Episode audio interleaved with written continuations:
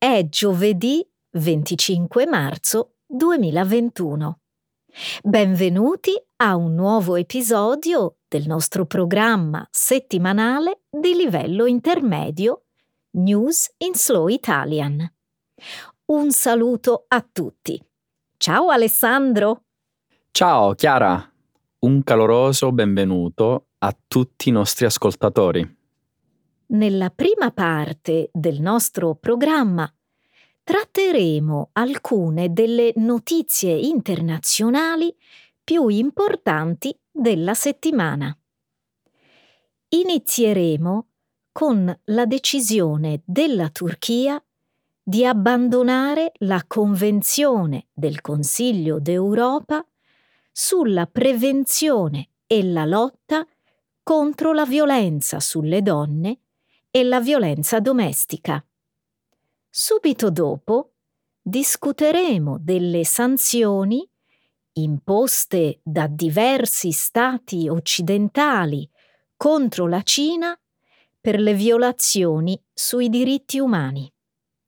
Nella terza notizia, che come sempre si occupa di scienza e tecnologia, parleremo della natura premurosa delle femmine di Bonobo. Infine, per concludere la prima parte del programma con un tono più leggero, vi racconteremo di una promozione particolare lanciata a Taiwan chiamata Caos del Salmone, che invita le persone a cambiare ufficialmente il proprio nome per avere sushi gratuito. Davvero? Chiara, tu cambieresti il tuo nome per ricevere un pasto gratuito? Ovviamente no. Ad ogni modo, non credo che questa opzione sia disponibile nel nostro paese. No, in effetti no. Continuiamo a presentare il programma, Chiara. Di che cosa ci occuperemo nel segmento Trending in Italy? Prima parleremo delle polemiche nate intorno alla messa in onda del 37 e ultimo episodio de Il commissario Montalbano, una delle fiction più seguite e amate della storia televisiva italiana. Poi discuteremo della vicenda di Lara Lugli, una pallavolista italiana che è stata citata per danni dal proprio club per essere rimasta incinta. Eccellente. Iniziamo. Grazie Alessandro. Via allo spettacolo. La Turchia abbandona la Convenzione di Istanbul volta a contrastare la violenza contro le donne. Sabato scorso il presidente turco Recep Tayyip Erdogan, con un decreto presidenziale, ha ritirato la Turchia dalla Convenzione di Istanbul.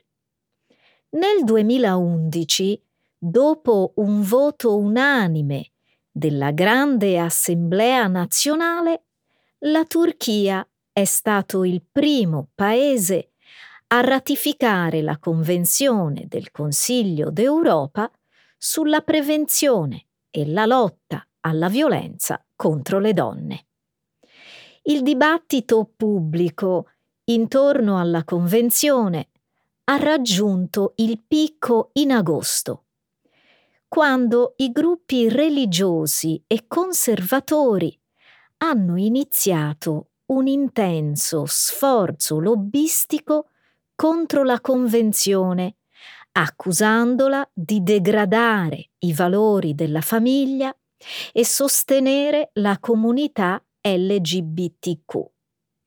Una coalizione di gruppi di donne ha protestato contro la possibilità del ritiro. per l'Organizzazione Mondiale della Sanità, almeno il 38% delle donne in Turchia è oggetto di violenza domestica. Secondo We Will Stop Femicide Platform, dall'inizio dell'anno nel paese sarebbero state uccise 77 donne, mentre nel 2020 ne sarebbero state ammazzate più di 400, con dozzine di donne trovate morte in circostanze sospette. La Turchia si ritira dalla Convenzione di Istanbul. Se non fosse un fatto tanto serio, questa affermazione suonerebbe quasi ironica. Che giorno triste, Chiara. Nel corso degli ultimi vent'anni, il presidente Erdogan è riuscito a trasformare la Turchia laica di Kemal Atatürk in uno Stato conservatore. Questo è un altro esempio di populismo che compiace i gruppi religiosi. Erdogan ha fatto riferimento alla sacralità della famiglia. Ha esortato ogni donna a fare almeno tre figli. Il motto del suo governo è famiglie potenti, società potente. Lo fa per i suoi elettori conservatori, Alessandro. Non è certo una sorpresa ci saranno manifestazioni di protesta e io sospetto che il governo userà al massimo il potere del coprifuoco richiesto dalla pandemia. Per frenare potenziali dimostrazioni? Temo proprio che tu abbia ragione, Alessandro. Le democrazie occidentali sanzionano ufficiali cinesi per violazione dei diritti umani. Lunedì un'impressionante lista di 30 paesi occidentali ha imposto una serie di misure contro diversi ufficiali di Stato cinesi. Queste sanzioni comprendono divieti di viaggio e congelamento dei beni per alcuni importanti ufficiali cinesi della regione di Xinjiang, accusati di violazione dei diritti umani compiute ai danni dei musulmani uiguri e altre minoranze etniche. Gli uiguri parlano una lingua propria e si considerano culturalmente ed etnicamente vicini alle nazioni dell'Asia centrale. Si stima che più di un milione di uiguri siano detenuti in campo di lavoro della provincia di Xinjiang. Il governo cinese è stato anche accusato di aver costretto le donne uigure alla sterilizzazione e di aver separato i bambini dalle loro famiglie. La Cina ha respinto le accuse, sostenendo che le detenzioni sono parte di una campagna rieducativa contro il terrorismo. L'annuncio delle sanzioni faceva parte di una più ampia manifestazione di unità da parte degli Stati Uniti e dei loro alleati internazionali. L'Unione Europea non imponeva nuove sanzioni contro la Cina per violazione dei diritti umani dalla repressione di piazza Tiananmen nel 1989. 1989. 30 paesi? Questo numero è piuttosto impressionante. Era un provvedimento atteso da tempo. le violazioni dei diritti umani della Cina nella regione di Xinjiang sono noti da anni. Sì, ma c'è di più. È un cambiamento significativo rispetto alle politiche e alle posizioni della precedente amministrazione americana. Non si tratta più di procedere da soli. Sono bastati solo un paio di mesi per mettere insieme una coalizione di 30 paesi. E parliamo di nazioni che solo sei mesi fa non andavano d'accordo su molte cose. Certo, qualcuno potrebbe dire che era una situazione talmente chiara che tutti quei paesi non potevano far altro che essere d'accordo, Alessandro. Sì, è vero. Significa anche, però, che gli Stati Uniti hanno scelto un problema capace di attirare il consenso di tanti altri paesi. Penso che sia stato il cambiamento nella politica americana a renderlo possibile, Chiara. Vero, ma spero che questo non sia solo il grande gioco della politica mondiale, dove gli uiguri sono usati come pedine. Il loro dramma deve essere conosciuto da tutti. Mi auguro che tutto questo aiuti ad attirare l'attenzione del mondo intero sulle crescenti violazioni dei diritti umani in Cina. E anche altrove, Chiara. Spero proprio che questo sia solo l'inizio. Osservato il primo caso di adozione di cuccioli appartenenti a un gruppo diverso da parte di esemplari femmina di bonobo. Per la prima volta gli scienziati hanno assistito all'adozione di cuccioli appartenenti a un diverso gruppo sociale da parte delle scimmie bonobo un gruppo di ricerca dell'Università di Kyoto in Giappone ha osservato le adozioni nella zona di Wamba nell'Africa centrale. La ricerca è stata pubblicata sulla rivista Scientific Reports il 18 marzo. Kyo, un esemplare femmina di bonobo di 50 anni, ha adottato Ruby, un cucciolo di tre anni, mentre Marie, un altro esemplare di bonobo di 18 anni. Le analisi del DNA hanno mostrato che non esiste alcuna parentela tra loro. Né Kyo né Marie avevano legami familiari preesistenti con i piccoli adottati. I ricercatori sostengono che questa scoperta aiuti a comprendere meglio l'adozione tra le persone. Secondo l'articolo, questo atteggiamento premuroso è la prova dell'attaccamento dei bonobo ai piccoli.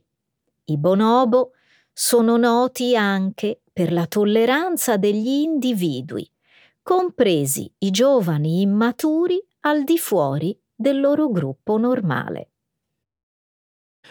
Ammetto di non aver mai pensato abbastanza alle adozioni tra animali.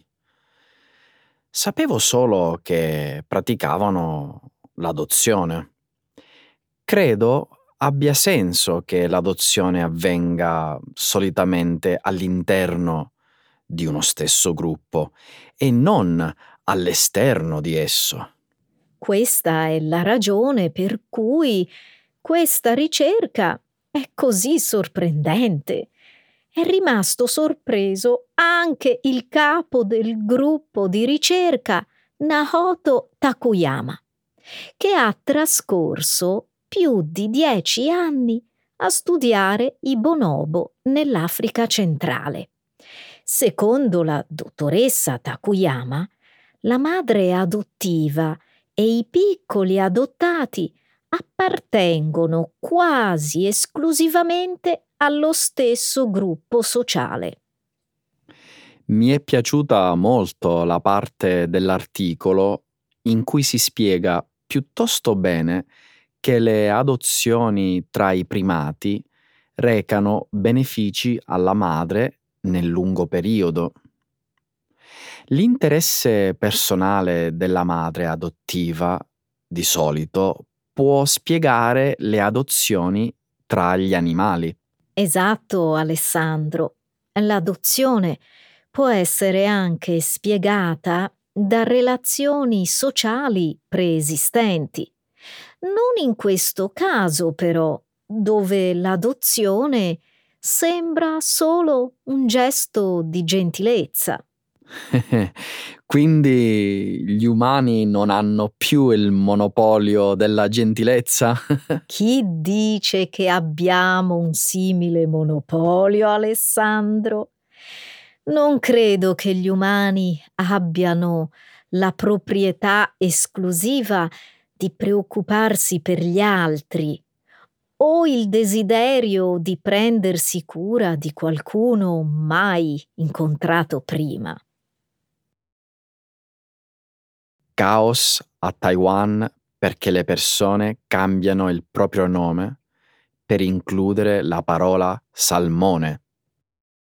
Taiwan sta affrontando quello che è stato definito caos del salmone. Mercoledì scorso, la popolare catena di ristoranti giapponesi Sushiro ha lanciato una promozione sorprendente.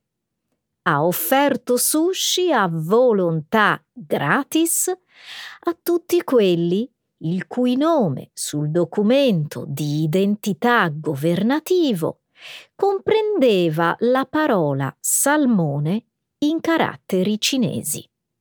Taiwan permette ai suoi cittadini di cambiare ufficialmente il proprio nome fino a tre volte.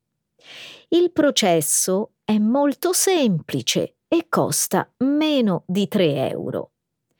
Il governo taiwanese non ha gradito l'enorme aumento di richieste di cambio di nome il vice ministro degli interni ha chiesto alla popolazione di risparmiare risorse amministrative e di astenersi dal cambiare nome. Molti membri della cosiddetta Salmon Gang hanno detto di avere mangiato sei pasti di sushi tra mercoledì e giovedì causando lunghe code all'esterno dei ristoranti.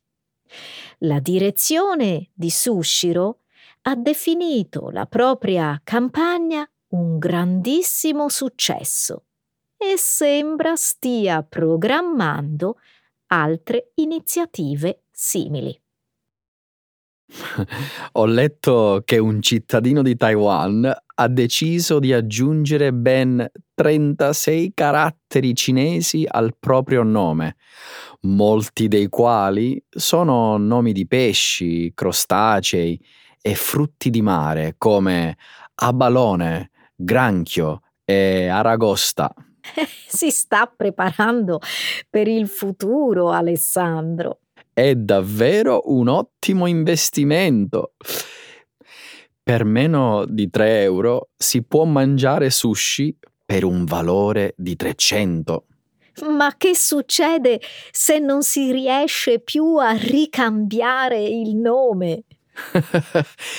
Come quella persona che ha cambiato il suo nome in Salmon Dream Chang e poi si è accorta di avere esaurito tutte tutte e tre le opportunità di modificare il nome.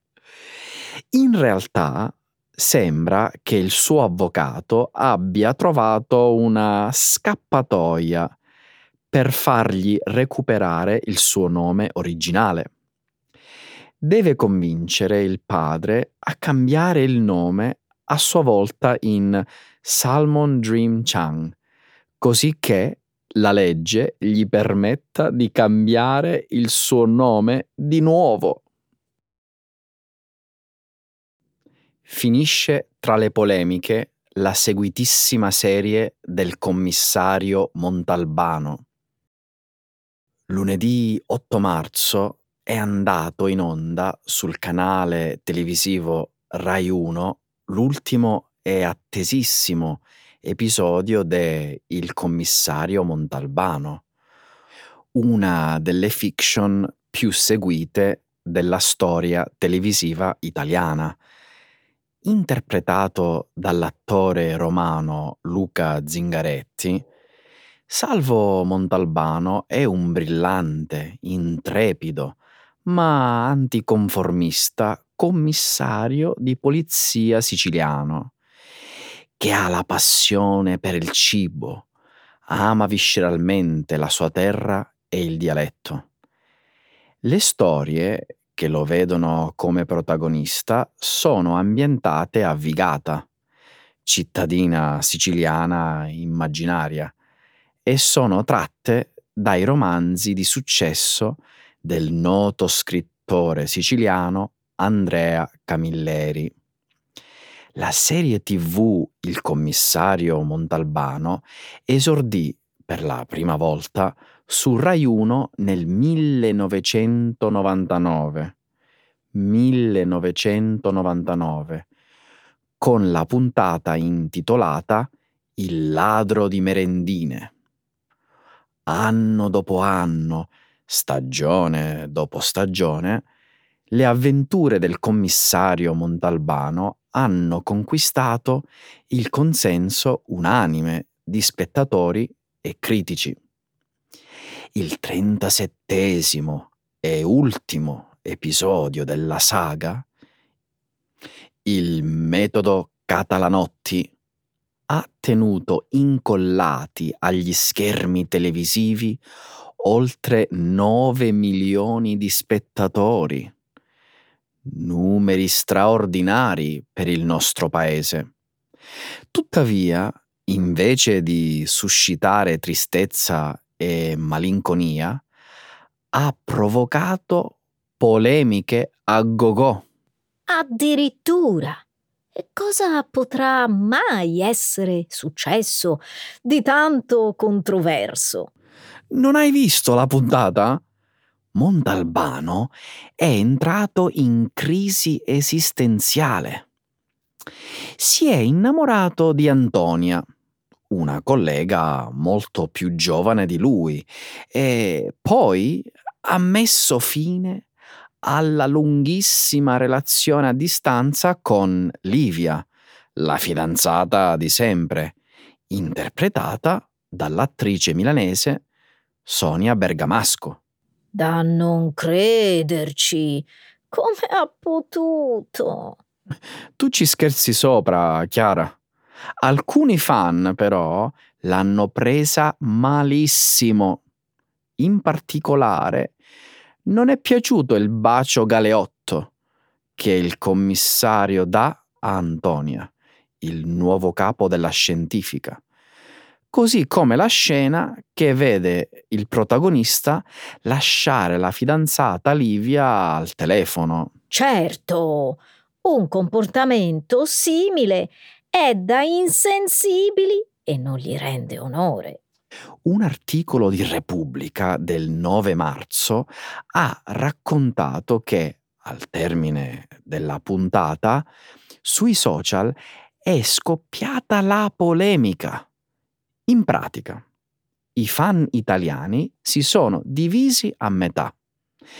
C'è chi ha preso le difese di Montalbano e chi ha condannato il suo atteggiamento da traditore e vigliacco. Ma scusa, Se ricordo bene, la relazione tra i due è stata burrascosa sin dalle prime puntate.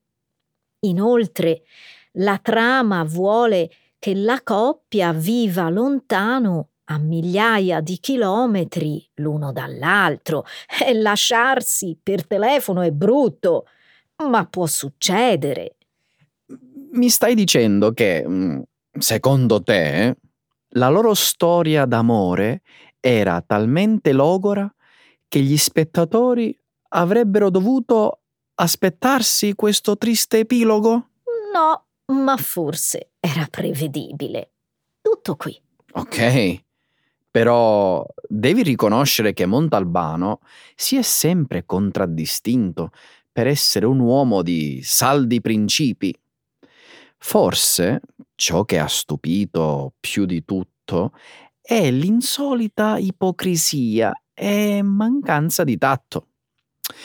Con il suo atteggiamento è come se all'improvviso avesse tradito i milioni di italiani che gli sono sempre stati fedeli. Comprendo il loro disappunto.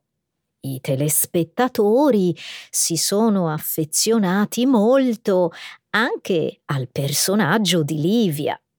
Tuttavia, credo che questo colpo di scena abbia messo in evidenza i difetti e le debolezze del commissario giusto, onesto e senza macchia.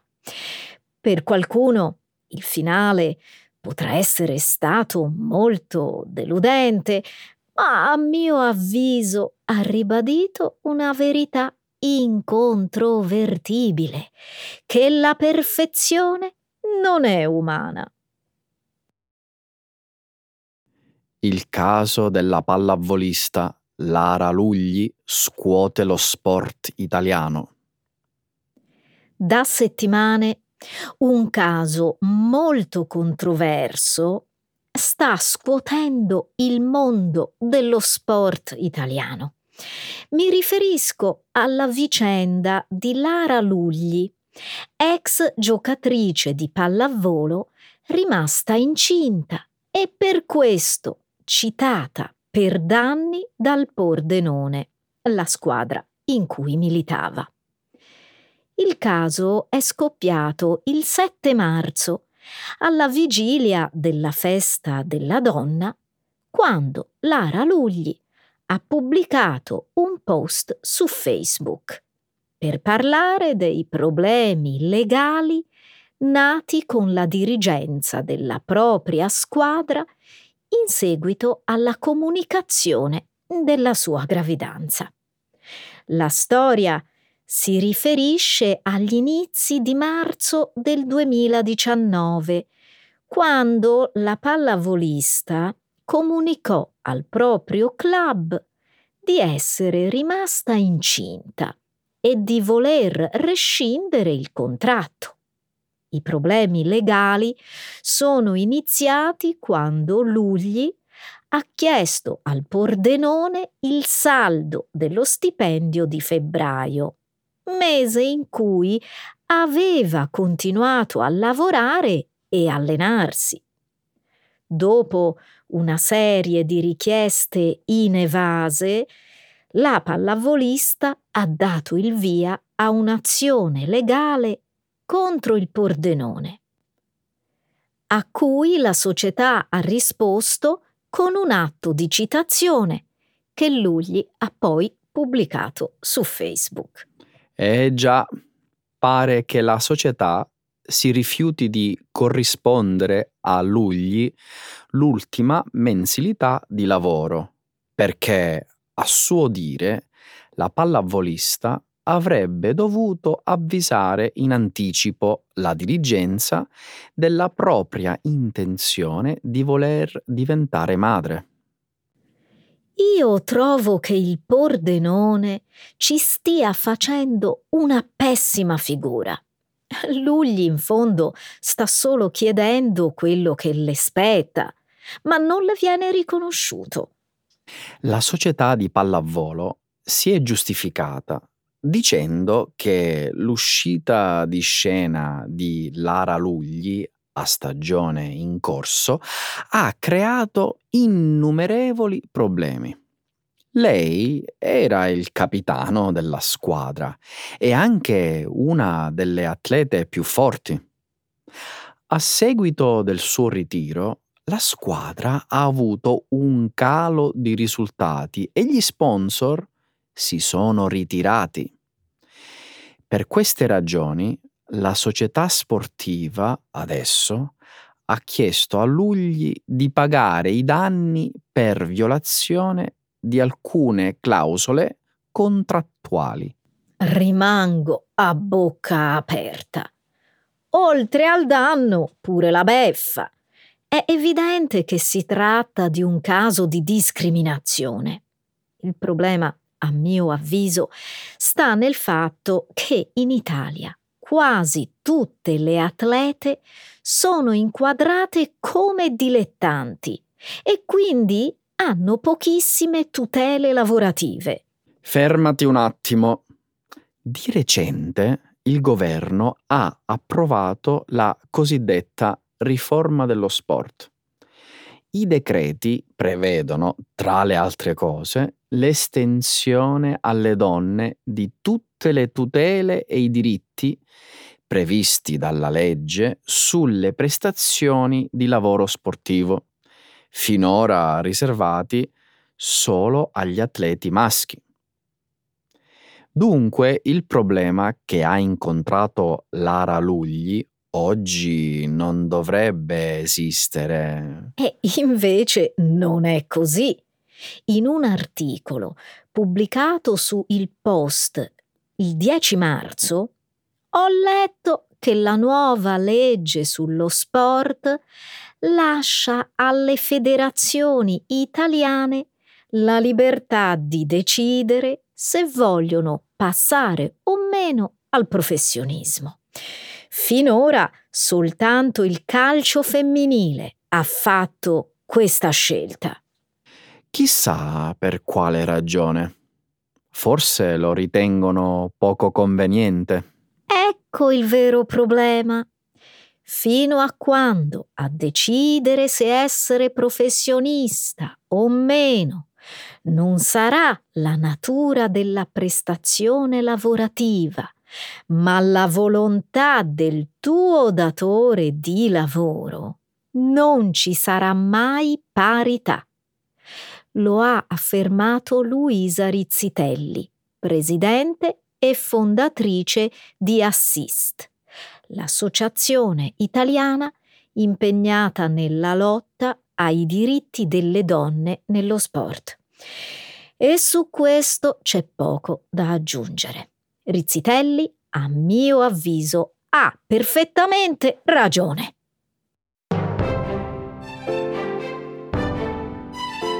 Quest'ultimo articolo Alessandro mi ha fatto pure un po' arrabbiare, eh? Dai, usciamo e calmiamoci. Hai ragione Chiara, dai, alla prossima settimana allora. Alla prossima settimana e grazie a tutti i nostri ascoltatori. Ciao! Ciao!